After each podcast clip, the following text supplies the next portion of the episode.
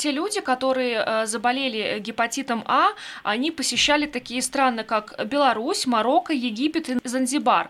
И если, ну, например, вот из этой вот э, цепочки стран к Марокко, Египту и Занзибару, ну, может не возникнуть э, у меня, у простого человека вопросов, то как-то вызывает обеспокоенность, как в этом же списке стран оказалась Беларусь. Есть какое-то объяснение? Īstenībā tā, kad tās Āfrikas valsts. Для стран Африки это, можно сказать, обычная ситуация. Там вирус гепатита А может циркулировать постоянно. Когда человек говорит, что он инфицировался в Африке, у нас не возникает сомнений на этот счет.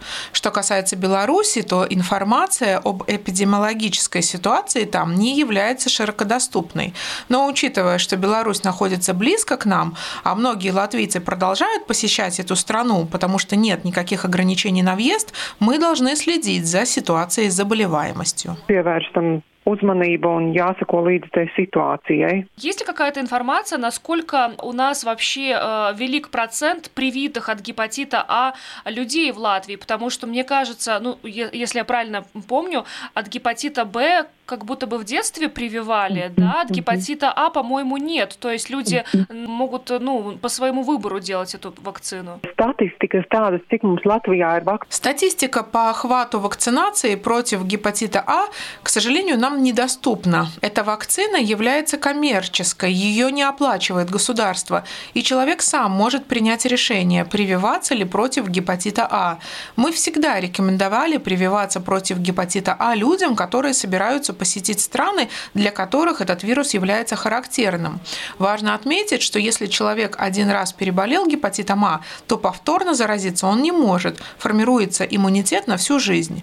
Последняя крупная вспышка заболеваемости этим вирусом в Латвии была в 2008-2009 году. Тогда в нашей стране переболели более 5000 человек. Скорее всего, есть достаточное количество людей более старшего поколения, которые когда-то переболели гепатитом А.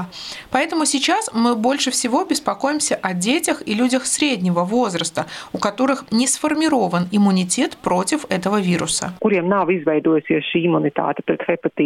Ну а люди могут не знать, что они переболели гепатитом А?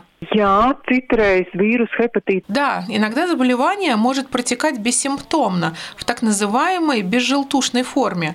Что такое гепатит А?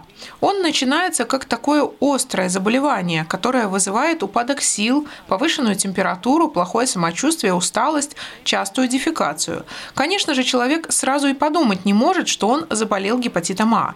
Люди начинают подозревать, что заболели гепатитом А, когда у них появляется желтуха и темная моча.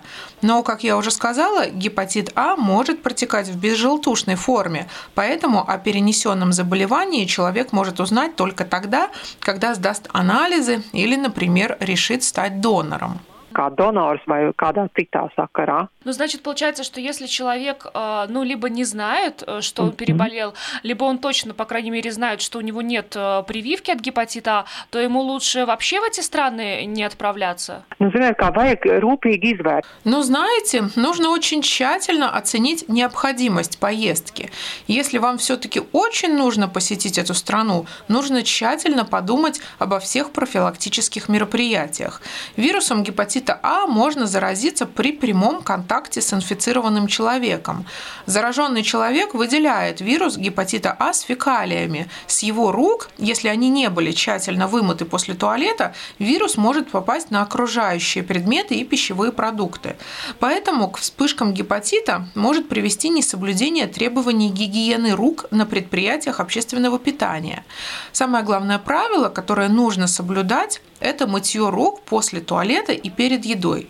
Нужно со всей серьезностью отнестись к приему пищи, принимать ее только тогда, когда перед этим есть возможность помыть руки. Ну и, конечно же, не покупать еду в сомнительных местах, где-нибудь на улице у неизвестного торговца. Если вы отправляетесь в эту страну и перед этим нет возможности вакцинироваться, нужно обязательно соблюдать все меры предосторожности. Profilakses pasākumi, ko mēs varam, nu, tā kā jau no savas puses kontrolēt. А еще я вижу, что э, вот с момента инфицирования э, первые симптомы могут появиться э, от 15 до 50 дней может mm-hmm. пройти. Означает ли это, что если человек, например, не болел и не вакцинировался, но посетил одну из этих стран, mm-hmm. что ему в течение, скажем, 50 дней лучше избегать каких-то контактов с людьми? Ну, зināju, kā viņš tā kā pa gaisu neizplatās. Но видите, он по воздуху не распространяется, в отличие от острых инфекций верхних дыхательных путей. Мы просто рекомендуем очень тщательно соблюдать правила личной гигиены. Мыть руки с мылом. Всегда мыть руки перед приготовлением пищи. У нас нет рекомендации ограничить все контакты, но призываем следить за своим здоровьем и обращаться к врачу при появлении первых симптомов.